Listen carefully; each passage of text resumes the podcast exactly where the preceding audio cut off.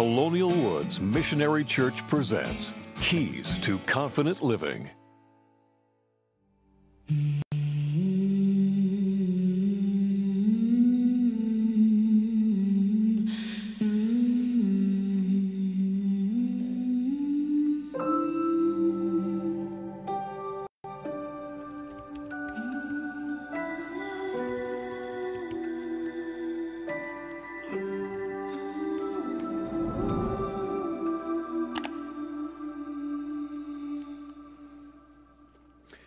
Morning, church. Great to be with you this morning. Great to have you with us as well. Turn to somebody near you and say, You look pretty good this morning. Do that, would you? Just tell them that.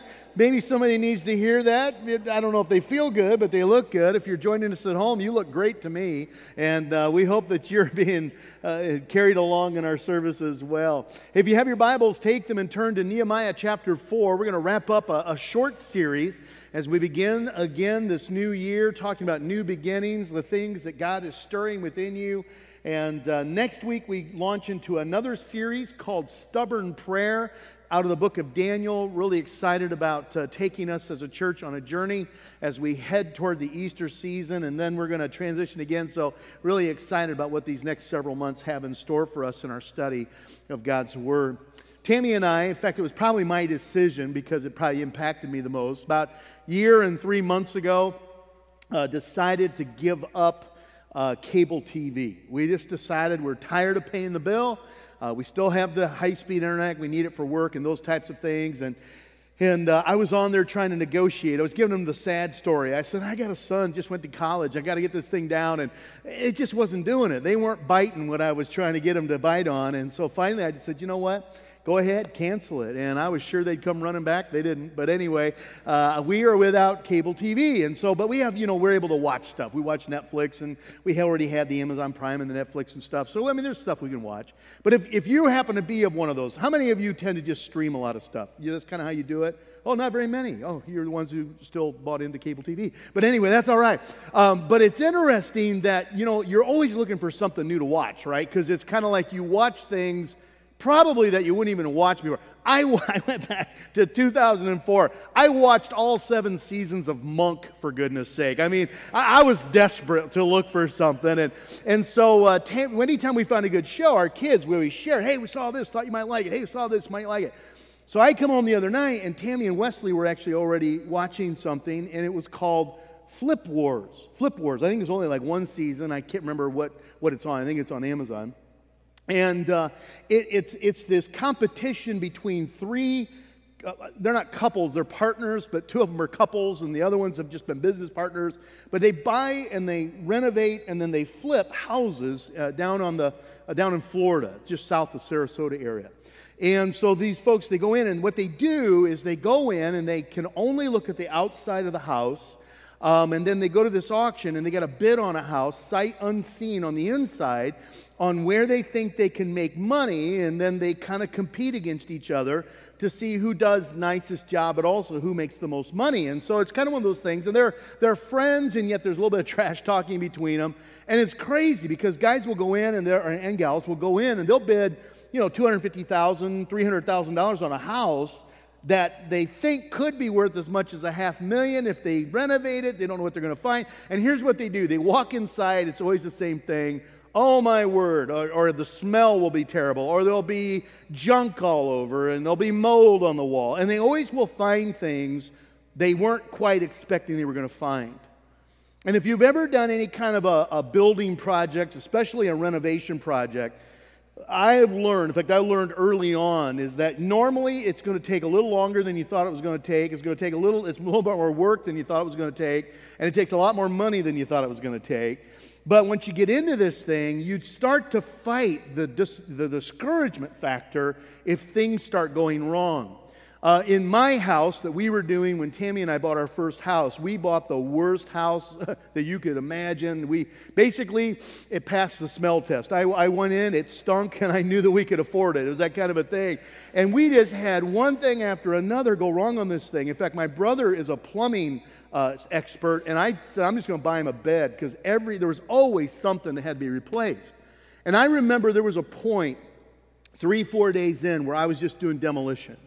There was mirrors all across one wall. There was paneling on, on this wall, different color paneling on another wall. We had already tore out all the carpet. It had been a lot of, of animals in that house, and it smelled bad. And I just remember, I, in fact, one night I went home. I was about 18 hours a day was what I was working on this house. And after my third 18 hour day of just trying to clean this house out, I left an old metal box fan running. Just I, I left and said, "Lord, do me a favor, burn this thing down before I come back tomorrow morning." It's just how you feel, you know. But if you don't give up, normally things will work out pretty good. That's what it is whenever you're in a big project like that. In Nehemiah, Nehemiah is in a big project. In fact, he's in a great project for the Lord. In chapter 2, he says, We're doing a great work for the Lord. The people understood this was a significant work. Chapter 9, uh, he says, Man, I'm in a great work for the Lord. They understood that they're attempting a great work for the Lord. And some of you maybe have been challenged, as we've talked about, begin again, to begin some things again. Maybe it's in your personal journey of faith. Maybe it's in your devotional life. Maybe, maybe it's in a marriage relationship or, or some other relationship. Maybe it's been a, a call to ministry. In fact, first hour when I was praying, I really sensed there was someone who'd stepped out of ministry, out of the ministry, that God was calling to step back in and re engage. Whatever it is that God is stirring on your heart, you deal with the rubble because you got to have a clear foundation, you got to clean that away. But I promise you, the enemy is going to try to discourage you. Because anything that is great that is attempted for God in our personal life or in relationships with others, why would we not anticipate that the enemy is going to come against us? And in chapter 4, chapter 4 is all about the tactics that the enemy uses to try to discourage those who are doing a great work for the Lord. Now, for because of time, we can't read the whole thing, but we're going to read a lot of it. Chapter 4, verse 1. When Sanballat heard that we were rebuilding the wall, he became angry and was greatly incensed. He ridiculed the Jews, and in the presence of his associates in the army of Samaria, he said, What are those feeble Jews doing? Will they restore their wall? Will they offer sacrifices? Will they finish in a day? Can they bring the stones back to life from those heaps of rubble, burned as they are? Tobiah the Ammonite, who was at his side, said, What they are building, if even a fox climbed on it, he would certainly break down that wall of their stones. Hear us, O our God, for we are despised. Turn their insults back onto their own heads. Give them over as plunder in the land of captivity. Do not cover up their guilt or or blot out their sins from your sight, for they have thrown insults in the face of the builders. And so we built the wall till it reached half of its height, for the people worked with all of their heart. But when Sanballat, Tobiah, the Arabs, the Ammonites, and the men of Ashdod heard that the repairs of Jerusalem's walls had gone ahead and that the gaps were being closed, they were very angry. And they all plotted to come and fight against Jerusalem and stir up trouble against it. But we prayed to our God and we posted a guard day and night. That's a great phrase, by the way. We're not going to hunker in there today, but that in and of itself is just a great lesson. We prayed to God and we posted a guard. We did what we could, but we looked to the God who could do what we could never do. It's an incredible concept. Meanwhile, the people in Judah said the strength of the laborers is giving out. There's so much rubble, we cannot rebuild the wall. Also, our enemies said that before they know it or see us, we'll be right there among them, and we will kill them and we'll put an end to their work. And then the Jews who lived near them came and they told us ten times over, wherever you turn, they will attack us. Therefore, I stationed some of the people behind the lowest points of the wall at the exposed places, posting them by families with their swords and their spears and their bows. Let's jump ahead. Verse 19. Actually, I'm going to go to verse 18. And each of the builders wore his sword at his side as he worked.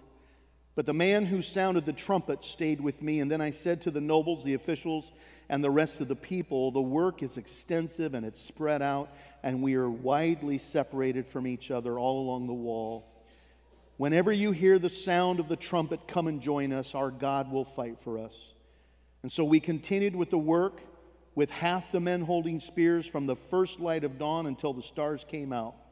And at that time I said to the people, Have every man and his helper stay inside Jerusalem at night so that they can serve as guards by night and workmen by day. Get that phrase guards at night, workmen by day. Neither I, nor my brothers, nor my men, nor the guards with me took our clothes off. Each of us had his weapon, even when he went out for water.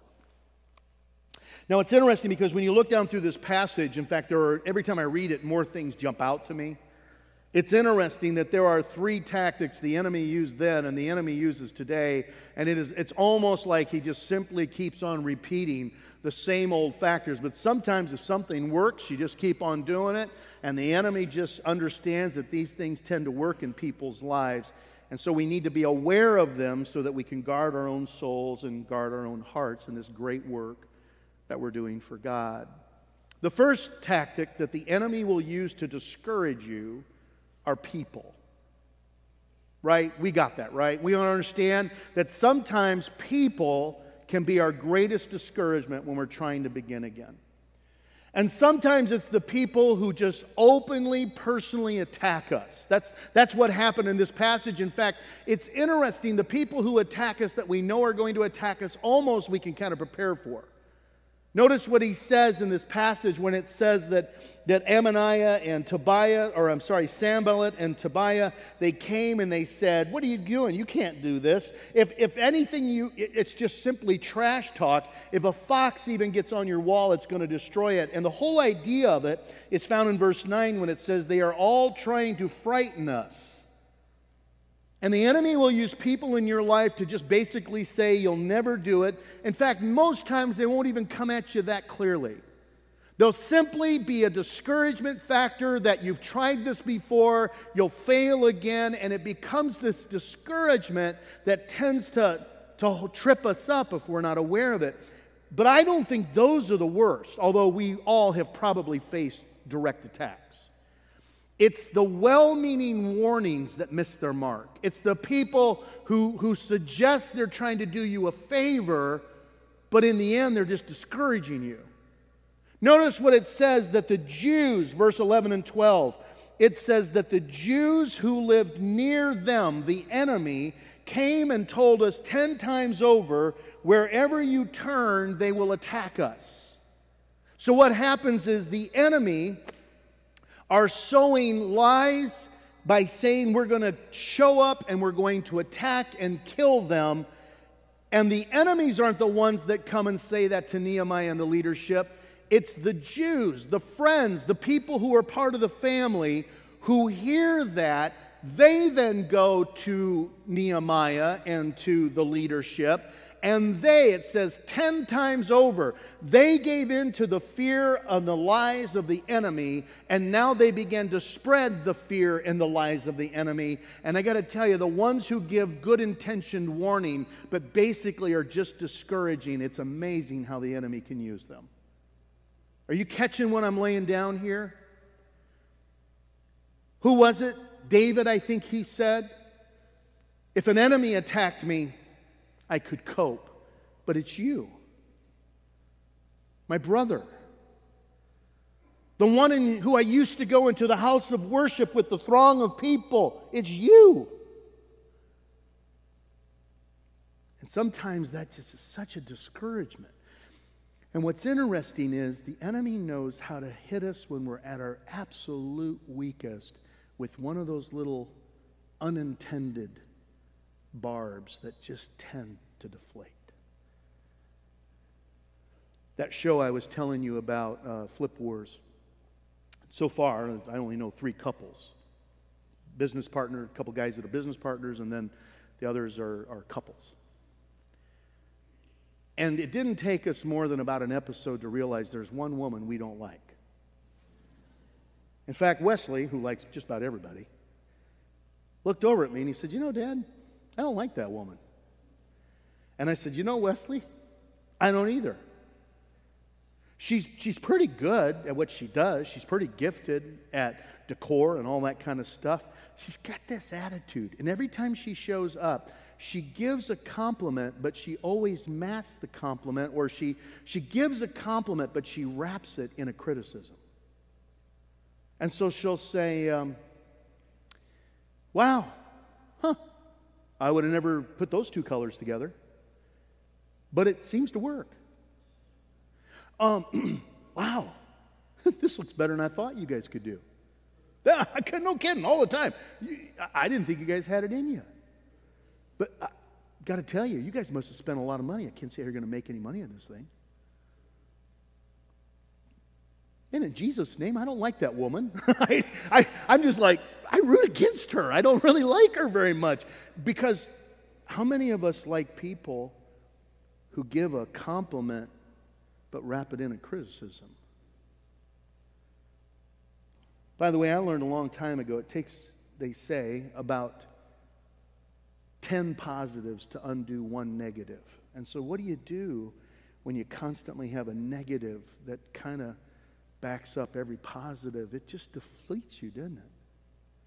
And you got to be aware of that stuff. People are people, and people do that stuff, and sometimes people do it because they've been hurt, like Sanballat. Sometimes they do it because they don't know any better. They just give in to fear. But if you're going to begin again, you just have to realize there's always going to be people the enemy tries to use to discourage you. By the way, I love how Nehemiah prays.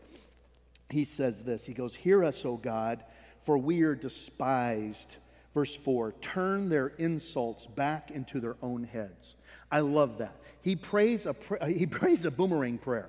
He prays that. Now, I realize Jesus says, Love those who curse you, and, and uh, Paul says that to, to, if your enemy comes, give them water. But even Paul understands that by giving your enemy water, by being kind to them, you're heaping coals of in, you're, you're heaping their insults back on their own heads.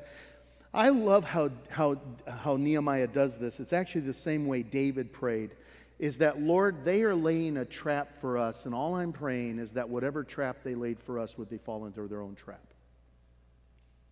Lord, they're giving curses and insults, and I'm just praying a boomerang prayer. Lord, if they bless us, I just pray you just pour back blessing. And oh, by the way, if they throw sticks and stones, I pray that it break their windows.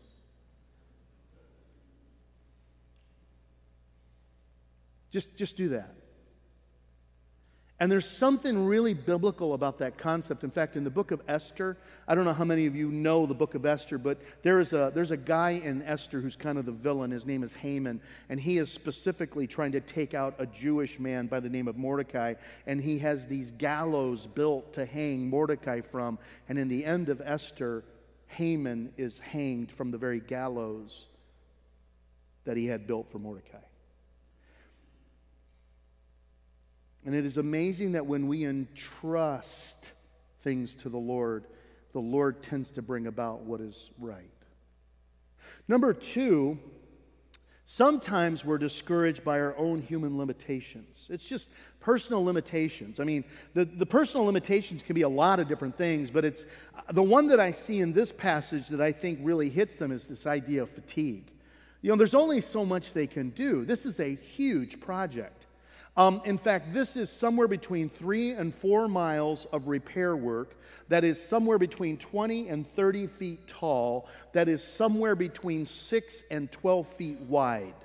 This is all rock, other than where the timbers are used to be able to shore it up, to be able to give framework to it. Where the, where the gates and the doors are at, you have to use wood for that. That's why some of the rubble was being burned, right? It wasn't the stone that was burning, it's just that the things that were kind of anchoring it together were burning. But it's interesting how our own personal limitations can kind of dif- to discourage us. Now, I want you to see some things, and I, I, I, it's interesting through this passage, some things you know. I know, number one, that they didn't get very much sleep because it says that they would work during the day. By the way, from morning when the first light came out until the stars came out. So somewhere now, if you're in if you're in Michigan uh, during uh, December, that's about eight hours, right? But but I'm guessing that somewhere between 14 and 18 hours of daylight, they're working the entire time. At night, when they're supposed to be sleeping, they're posting guard. So they didn't sleep very much. They didn't eat very well because they were in a famine. That's found in chapter 5, verse 1 through 3, where they say the people are crying out for hunger. They were in a famine. They didn't rest very well, which is this. Do you know what it's like when you're not necessarily working, but all you can do is think of work? Any of you ever done that? It's, it's, it's when you're in that constant sense of tension, so they know they're going to be attacked at any time, or they could be attacked at any time. There is a fatigue factor when there's an old leadership uh, proverb that says that when the bow is bent too long, it'll eventually break. The idea is when you take a bow and you put a string on it, you've got to undo it once in a while, or else if it's constantly tense, it's just going to snap. And there is something about when you never pull back. And if you've been in constant illness, if you've been in constant stress, if you've been under constant threat, constant attack, there is something in our humanness that just becomes really fatigued. And so when I look down through here, they, in fact, they didn't even change their clothes. It says in verse 23, he says, I never even changed my clothes, which I'm just thinking, hmm, I bet it smelled a little bit at the work site. That's just kind of what I was thinking. That's what came to me. You know, these guys are they're smelling a little bit. Why? Because we could never take our clothes off because just in case we were attacked. Over this last season, a number of our family, various times, have come down with the COVID virus. Tammy and I actually went through it back in early November. And we had probably one of the, I don't know what everybody's experience is, but we were in that fortunate group that had, we had it, we were sick, but it didn't really take us, I mean, it knocked us out for about seven days. We have good friends that, man, for two weeks, and some for three, they were just down. And obviously, all of us know probably a family that's been impacted much more severe than that. And uh, when we were going through it, it was interesting because I had about four days where I was just kind of didn't really, I never really had a fever much, but just was tired. Man, I always, I, the way I describe it is that um, I slept. I slept really well. I slept hard until about 7.30 in the morning. Boom, I'd wake up, I'd get up, I'd have a bite to eat, have a cup of coffee, I'd do my devotions just in time for me to take my morning nap at 9 o'clock. And then I would take a morning nap till 10:30 or 11. I would get up, I would eat, have some meetings, do some Zoom calls, just in time for me to take my early afternoon nap at around 1:30 or 2, and then I'd sleep until about 4 where I would get up and I did really well until about 6:30 or quarter till 7 when I said, "Okay, I got to go to bed." And I would go back in and I would I would sleep till the next. That's just how it was for me.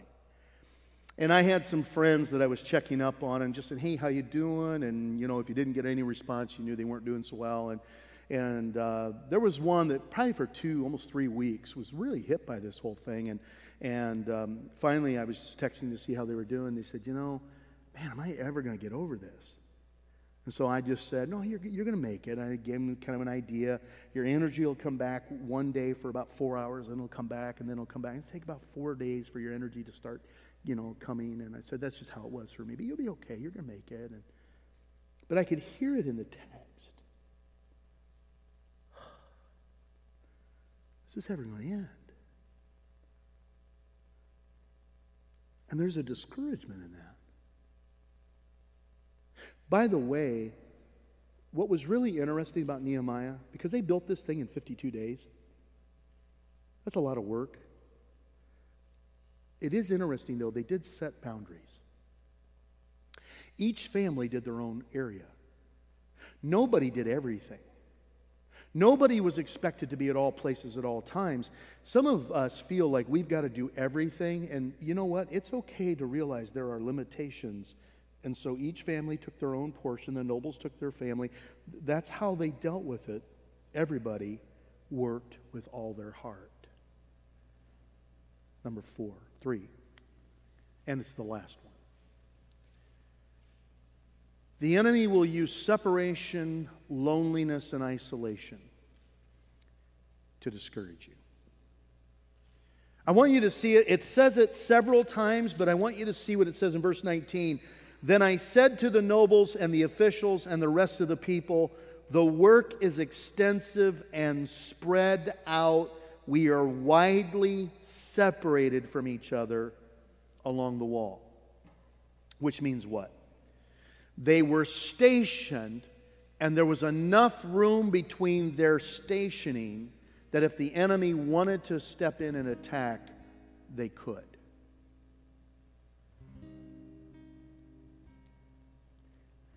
There's a tremendous power in unity and together.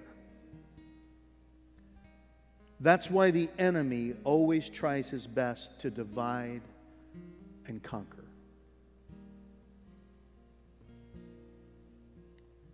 It struck me when we were having communion this morning.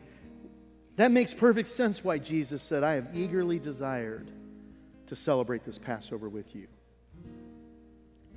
Because he was under attack, he knew what was coming. And there's an encouragement by together. There's an encouragement in the body. And so, what happens when you're beginning again and you get discouraged? We tend to pull back, we tend to isolate, we tend not to bring others in on the journey. And the enemy has a tremendous foothold. Some right now are on journeys where they're trying to rebuild a marriage relationship, but you don't want to bring anybody else on that journey with you. And I'll just tell you, there is something about a a couple that is willing to come alongside and champion you.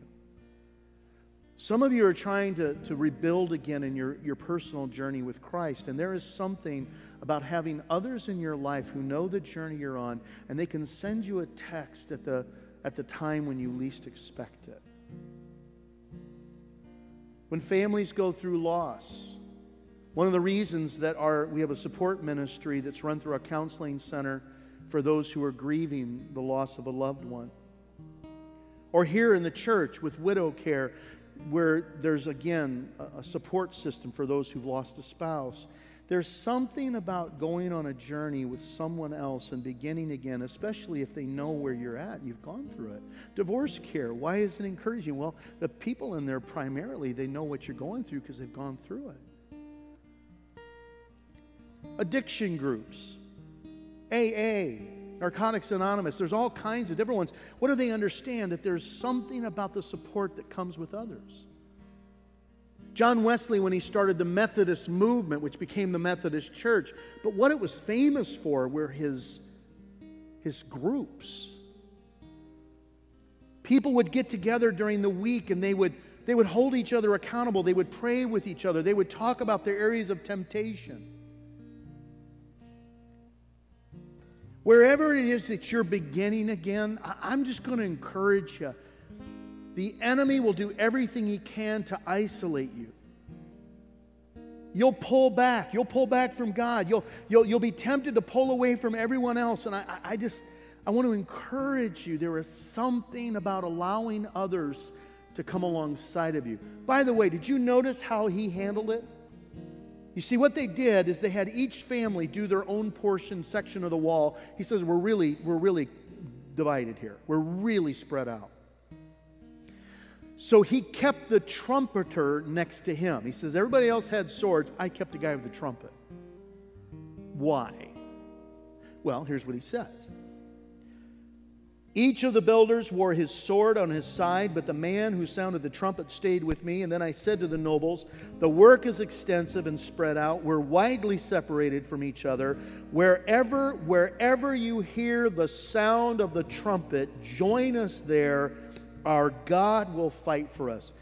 Nehemiah understood the power of we, the power of us, the power of together, even the labor. He realized it's us working together, all of us. Nobles, you got to get off the chair and get up on the wall. Nehemiah, I'm up on the wall. There's something about doing this together with all of our hearts but he says, But when you're in trouble, I'm going to show up with the guy with the trumpet, and we're going to sound the trumpet, and everybody is going to, is going to rally to that area.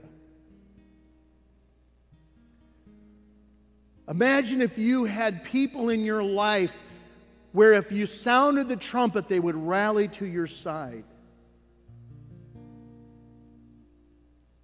It's the power of together. It's the power of the journey. The wall represented it represented more than a wall, it represented a people. And whatever it is that God has laid on your heart that's a great work for God, I you should anticipate resistance because anything that's great is going to get resisted. But you can do this. Why? Because God is in this journey. Why do I know that? Because He's the one who stirred it. As you begin again, let's pray. Father, I thank you for this family and these people, and I thank you how you take us on journeys and you challenge us. But Father, I just believe that over these last several weeks, there are some who have begun again. I, I, think, of, I think of one who is on a new personal journey of purity. They believe that you've called them to live in a manner and to put aside some things in their life and the enemy loves to just destroy them and loves to come after them. And Lord, I pray for godly individuals in their life that they be willing just to share the journey with. It's not going to be everybody, but they're going to share the journey so that they can be an encouragement. And some are battling and they're beginning again out of a, a season of depression and discouragement. And some are beginning again in a relationship, whether it be marriage or family or, or, or a brother or a sister or a co worker. Some Lord, there are some that are they're sensing a call to step and re-engage into ministry, and some are being sensed and called to whatever it is, Lord, I, I'm praying that you, the God of all courage, the one who says, I'll never leave you or forsake you, that Lord, you would you would come against the tactics of the enemy, expose him with the light of your word, and in so doing, Lord, enable us to stay strong as we begin again. Thank you, Lord. We love you and we celebrate you today in Jesus' name. Amen. Colonial Woods Missionary Church presents Keys to Confident Living.